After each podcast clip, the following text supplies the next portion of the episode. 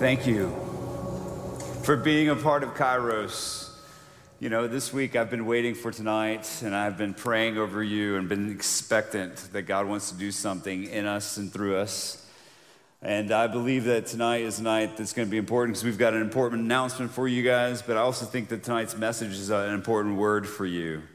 Um, if we haven't met yet, my name is Mike. I'm the Kairos pastor. I'm glad you're here. Uh, no one's here by accident. We believe God brought every single one of you here for a purpose. Uh, you may not know the purpose today. It may come to you later on this week or later on this year. But we believe that God has you here. And I, uh, for those of you guys who are watching this online, thank you for tuning in. We know that you could be doing a lot of other stuff. Football's a, a powerful competitive force uh, for, for worship. But we believe that you're a part of this and you're in it with us. And if you guys would with me, why don't you guys open your Bibles uh, to Acts chapter 17. So we're in the book of Acts, chapter 17 tonight. And what we're doing tonight is we're talking about innovation. Um, one of our values here at Kairos is intentional innovation. That we are people who are creative and we innovate. And that's an important thing for us because our city is filled with people who are creative, who are dreamers, who are innovators. And when I think of innovation, I think of a man named Thomas Edison. Anybody? Anybody know a lot about Thomas Edison? Thomas Edison is notable because he's an inventor, but he's also an innovator. And Thomas Edison uh, is someone that most people think invented the light bulb. Now I got a picture of Thomas right over here. Here's old Tom. Um, for some reason in my mind, I always get him and Einstein. Their faces like mixed up. He's got a lot less hair than Einstein, right? But uh, Thomas Edison is commonly uh, accredited for inventing a light bulb, except that he didn't. That's the thing I didn't know until I did some research this week, is that Edison did not invent the light bulb. Uh, the light bulb already existed. In fact, it was invented 40 years earlier by a man named Humphrey David, Davy. And Humphrey invented the light bulb, but it was too expensive for most people to own. In fact, uh, the reason why it was so expensive is because uh, the filament, which is the, the element that makes the light in a light bulb, the, the bright, shining piece of wire that if you look at too long gets seared in your eyes, that piece right there, uh, when it was first invented, it was made out of platinum okay? The same stuff you find in a very nice wedding ring. And obviously, that was just way too expensive for light bulbs. And so most people had no access to electricity. But Edison said, you know what I want to do? I want to, I want to make it possible for every single person to have electricity. And so he experimented and innovated. It took him uh, exactly 2,774 times until he created a light bulb out of carbon bamboo. And that's what you see him holding up on that picture. He's holding up a light bulb. The one in his hand, the smaller one, is the greater invention because it's something that every single person can have access to. And he took something that was already existing and made it accessible to everybody. It's changed everybody's life. In fact, we couldn't have Kairos the way that we have it tonight if he hadn't done that, right? There'd be no kairos. In fact, it, this invention, this innovation changed the way our civilization operates. Before that, most people had to go to bed when it got dark. But now we go to bed a lot later than that, right? Some of us stay up till 12 o'clock at night. Some of us stay up till 1 o'clock. Some of us work the overnight shift. And our life is drastically different because every single person has access to electricity. In fact, we can, we can put these light bulbs on our cars, and now we can drive over long distances at night.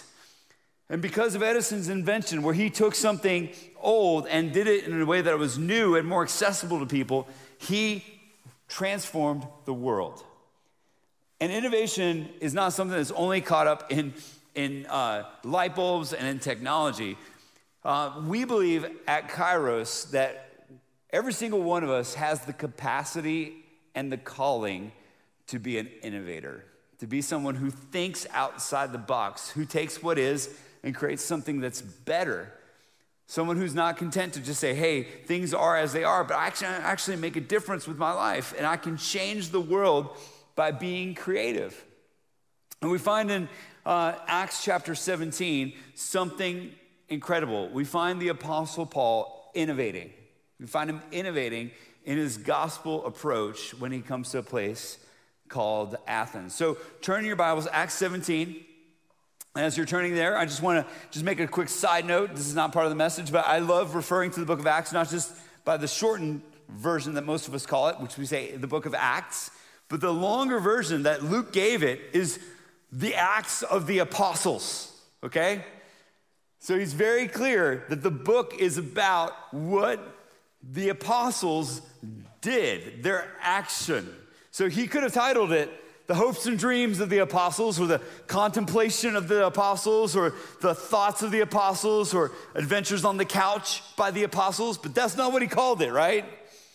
He called it the Acts, because there's something about Christianity that's active.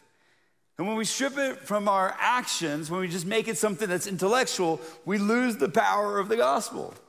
And we find here Paul taking action in the book of Acts. Let's read the text together. Acts chapter 17, verse 22. It says this says, Paul stood in the middle of the Areopagus and said, People of Athens, I see that you are extremely religious in every respect. For as I was passing through and observing the objects of your worship, I even found an altar on which it was inscribed to an unknown God. Therefore, what you worship in ignorance, this I proclaim to you.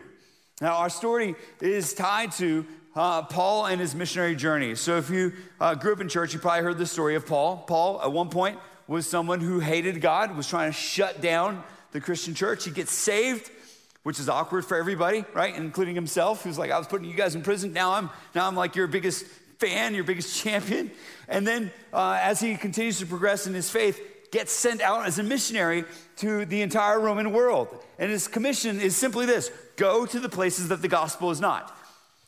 And so he does that. He and some of his friends, a man named Barnabas and another guy named Silas, another guy named John Mark, they leave and they begin going from town to town, city to city, preaching the gospel and planting churches.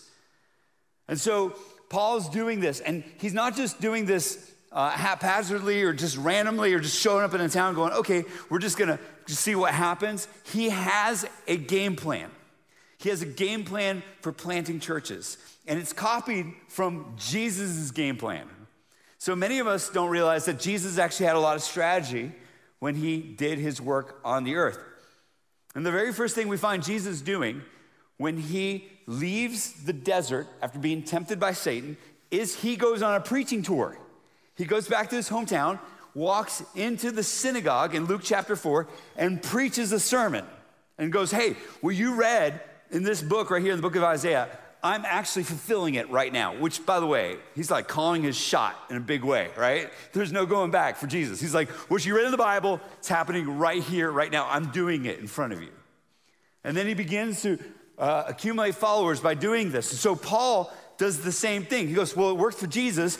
I'm going to do it too. So he would, and Barnabas and others, they would walk into these towns, they would find the closest synagogue, they would walk into the door, and they would preach. Now, they did church a lot different in, in those days than the way we do it now. We usually do church under an hour. It's like fast food church, like in and out, right? Bang, show up, sing, talk to one person, hear a sermon, go home, right? We're just like in and out. What they would do is they would be in the synagogue most of the day. And they would have like a preach off. People would come up and they would preach. And they would let anybody who wanted to just stand up in the middle of the sanctuary and preach. And so Paul's like, I'm to go do that. I'm to go stand in the middle and I'm to preach. So he opens the Bible and he tells them that they've been doing it all wrong. Okay? Can you imagine that? Like, we're just like, anybody want to come up and preach? You can just tell us how we did it wrong, right?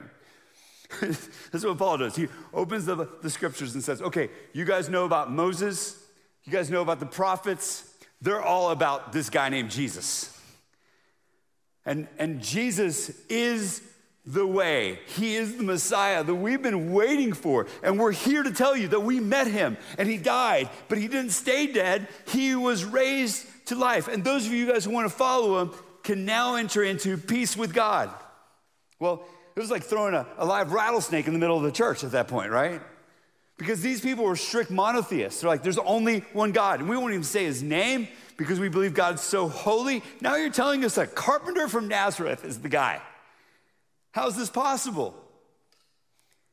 And, and, as that message was proclaimed, there'd be two responses. One was a bunch of people were like, I've been waiting for this my whole life. I didn't even know about it.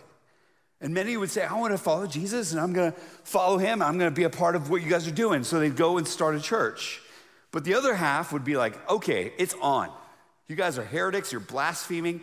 And an angry mob would rise up and would attack Paul and Silas. And so when they would preach the gospel, they knew that it was going to go one of two ways. Some people would say yes, some people would be like, you're going down, okay? And often they would leave town just one step ahead of an angry mob that was looking to stone them to death. And that's what we find in Acts 17. Paul has just preached in a town called Berea. A bunch of the Bereans were like, We love what you're doing. Let's compare it with the scriptures. We're going to follow Jesus. Another group was like, You guys are going to have to leave town because we're going to kill you. And so Paul leaves by himself because the, heat's just too hot and goes to the next town called Athens. Now, most of us know of Athens, right? Show of hands. Who knows what Athens is? Ancient Greece, right? Uh, Nashville's got a great affinity for Athens. We call ourselves Athens of the South. We even like have a replica Parthenon right downtown. So uh, you guys should know what Athens is if you're here in Nashville. But Athens was, was a cultural center. It was a place where a lot of philosophy that's changed the world uh, has emerged from Athens. People like Socrates and Plato lectured there in the, in the academy. And it's a center of worship. People love to worship. What Paul found is that the favorite thing that people did in Athens, the thing they loved to do most, was not talk about football or the Olympic Games, was to talk about religion. And they would discuss their gods, like which one's better, and why they liked Zeus better than Athena, and why they, they, they had uh, also like other things that they would talk about with other gods. They'd talk about gods that were from far away. They would say, okay, I heard about this God in Africa. Let's talk about him. So there's this, this environment of talking about God, but they did not know about Jesus. And Paul, as he's walking through the city, is becoming more and more bothered over the lostness of the city that he's in. He's like, You love religion, but you don't know Jesus, who's the answer. And as he's walking through the city, he comes across an altar. It's an altar that's not very well known. It's in the corner, it's kind of dusty. But as he's looking at it, he sees something that he's never seen before. He sees a plaque on it which says, To an unknown God. We don't know much about this altar, other than at one point somebody thought it would be a bright idea to make sure that they had all the bases covered and said, Well, there there's a lot of gods we have represented in this town, and we may not know them all, so let's like cover our bases. to the ones that we don't know, right? To the unknown, unknown, we're gonna create an altar there. And what Paul does is, after he sees that, he decides to innovate. He's not gonna go to the synagogue. Instead, he's gonna go to the Areopagus, to the philosopher's hill, to where the place that no Christian has ever gone before and he's to do things different. So, what is innovation? Innovation is taking something that's very old and doing it or saying it in new ways. So, innovation is taking something that's old and finding new ways to do or say something. I'm sorry, I said that wrong. I want to make sure it's, it's right, right there. So, intentional innovation is new ways to do something old.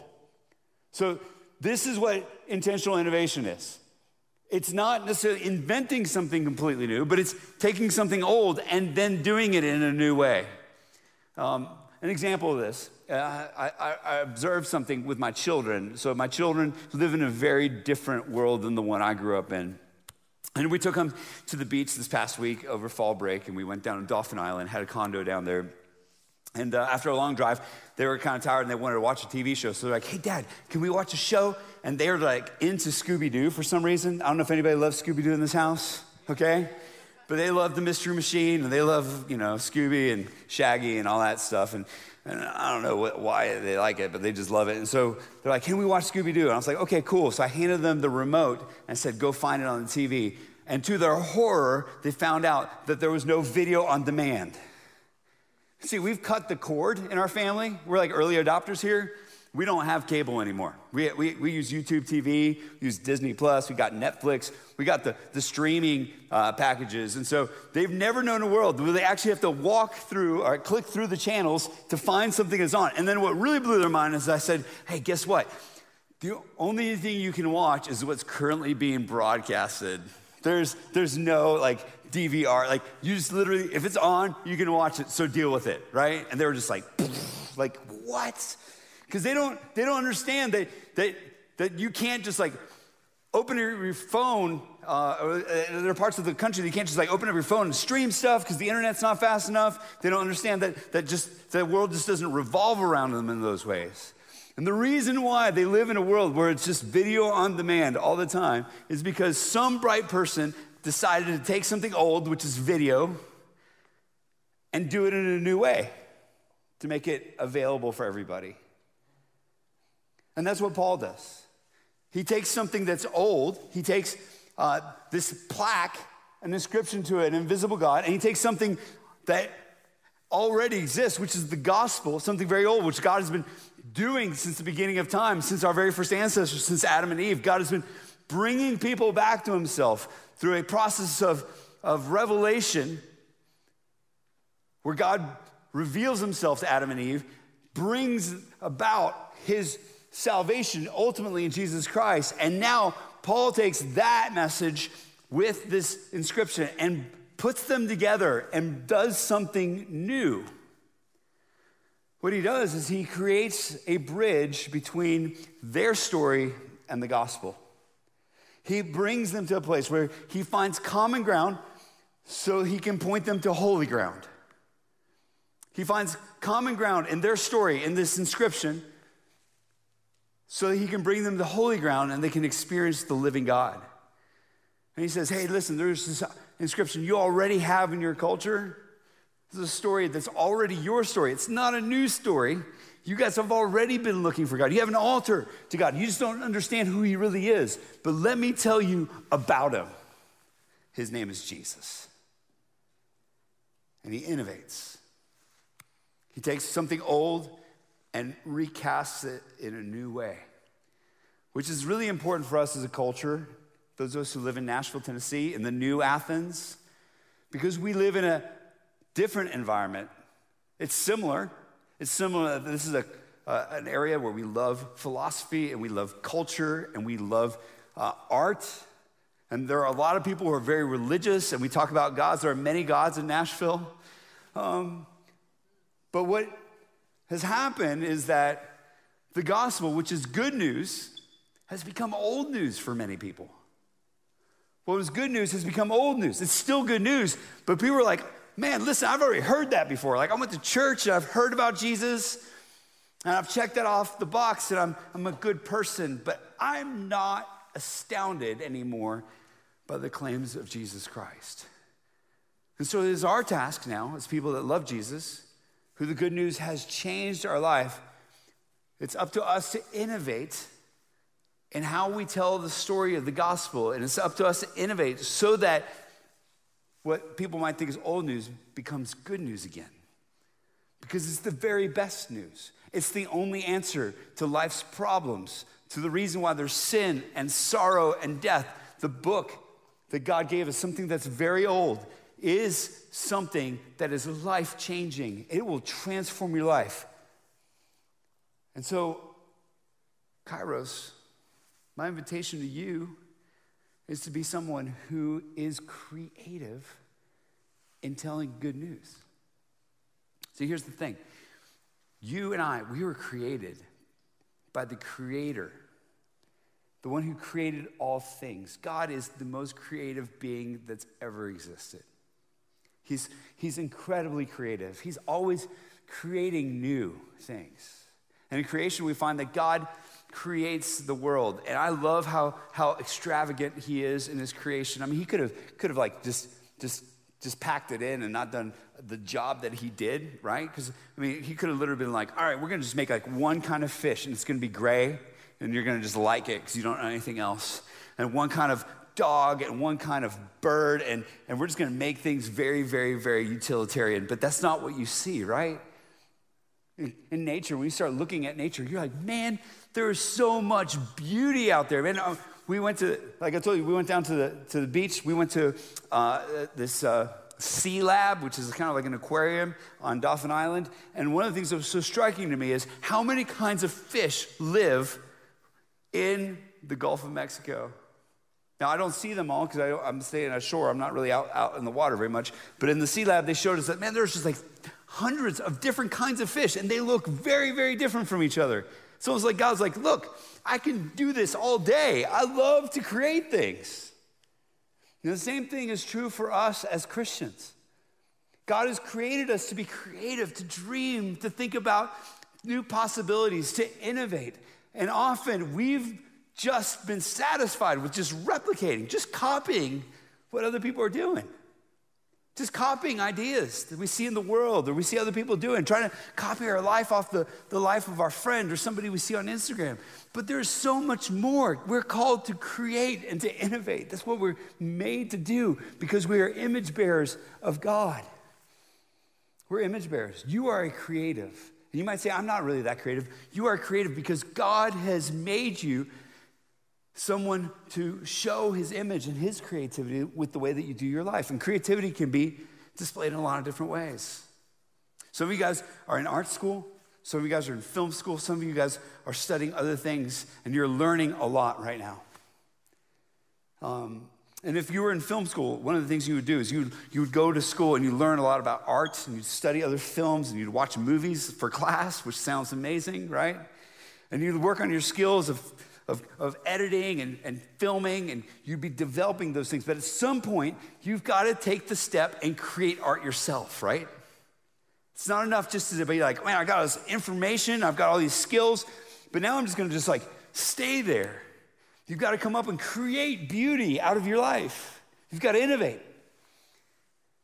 I fear sometimes that we as Christians, we've, we've set the bar so low. We, we're only thinking about like man, what can I learn more about God? And can I get my skills better at studying my Bible? But we're not innovating when it comes to telling the story of God. We're not innovating in our approach to our friends or our neighbors. We're not dreaming anymore about what God could do in us. And part of that probably is because we don't think that we're good enough, that we're not special enough, that we're not smart enough, that we're just normal and ordinary people. But here's the good news the good news is that there is no such thing as an ordinary person. There are no ordinary people.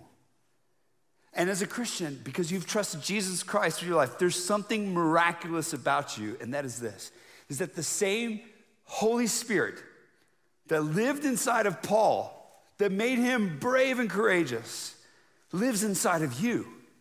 And the same Holy Spirit that raised Jesus Christ from the dead, the Bible tells us that Holy Spirit lives in you. So you have everything that it takes to be a world changer if you'll let God do that in your life. You can be someone who innovates because God has created you to be a creator.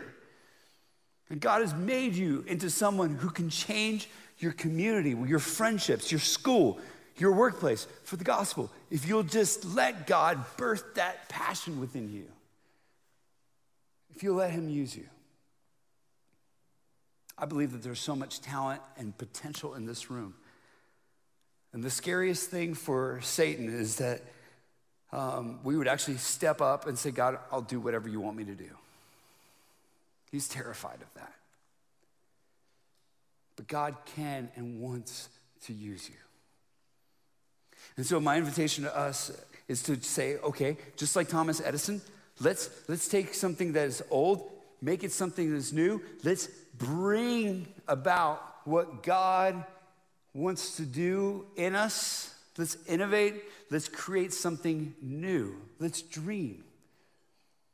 And one of the things at Kairos that we're going to do as a community is we're going to continue to commit to be innovative. That's one of the things I love about Kairos is it's a place where we've always said we want to make sure we reach people far from Jesus. We want to be a place that's always looking at those who are on the fringes, those who are not here yet, those who need Jesus Christ. Yes, we want to pour into you because you are a huge part of God's kingdom. You are a family. We want you to belong. We want this to be your home.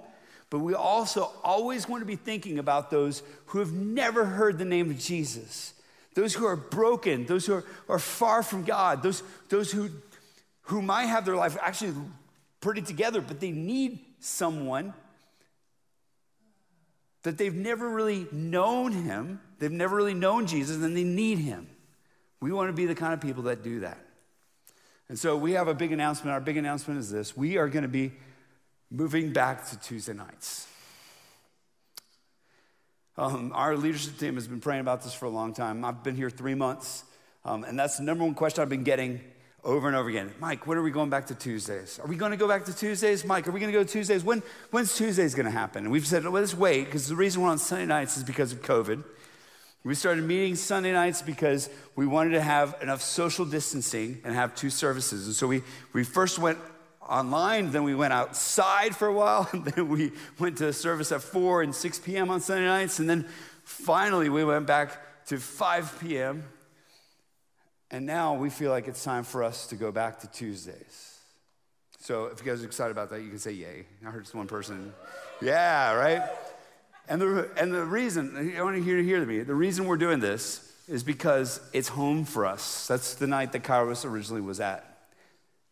And we're also doing it because we believe that we have an opportunity to be a voice in our city on Tuesday nights, and people will, will be able to come through these doors and have their life changed forever on Tuesday nights. And so be praying for us I know there's a lot of questions. So the question a lot of you guys are having is like, when? And we're going to send an email out with all this information. Um, but we're going to be moving to Tuesday nights starting November 2nd. So uh, this week, uh, we're having a Tuesday night worship gathering outside. So October 19th, worship gathering outside. Um, and then we're going to be back here in this room the next Sunday night. So the 24th, we'll be right back here. We're going to be off for Halloween, so that's the, because it's too close. So we're going to be off for Halloween, go do your trick or treating. And then November 2nd, we are back on on Tuesday nights. Now you may say, hey, how can I help? First thing is, I, I need you to start praying. Start praying that God would use us, that God would do something powerful in our city and in this community, that we could do something beyond our wildest dreams, that we see a generation of people fall in love with Jesus. So start praying now. Second, um, I want you guys to be there that first night. So circle your calendars, make sure you're there.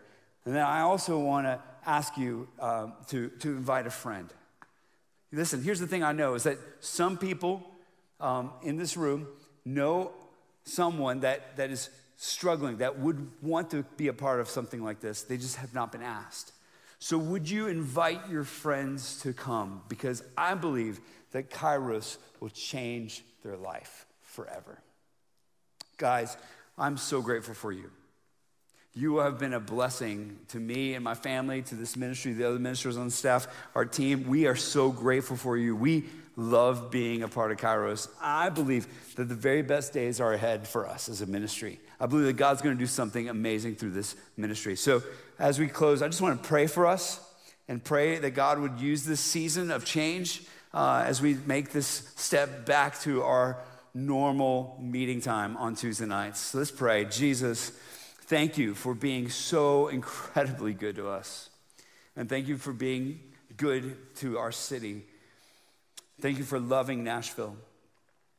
And God, I just pray that as we as we consider uh, this move back to Tuesdays, as we pray over it, as we, as we start preparing our hearts for it and start changing our calendars to reflect this new reality that we're going to go back to Tuesday nights. God, I pray that you would meet us in the middle of this. I pray that you would, you would use this move to, to spark renewal in this city and with our friends and our coworkers, the people we're going to meet, that this would be a place where people fall in love with you, Jesus, because you're worth it.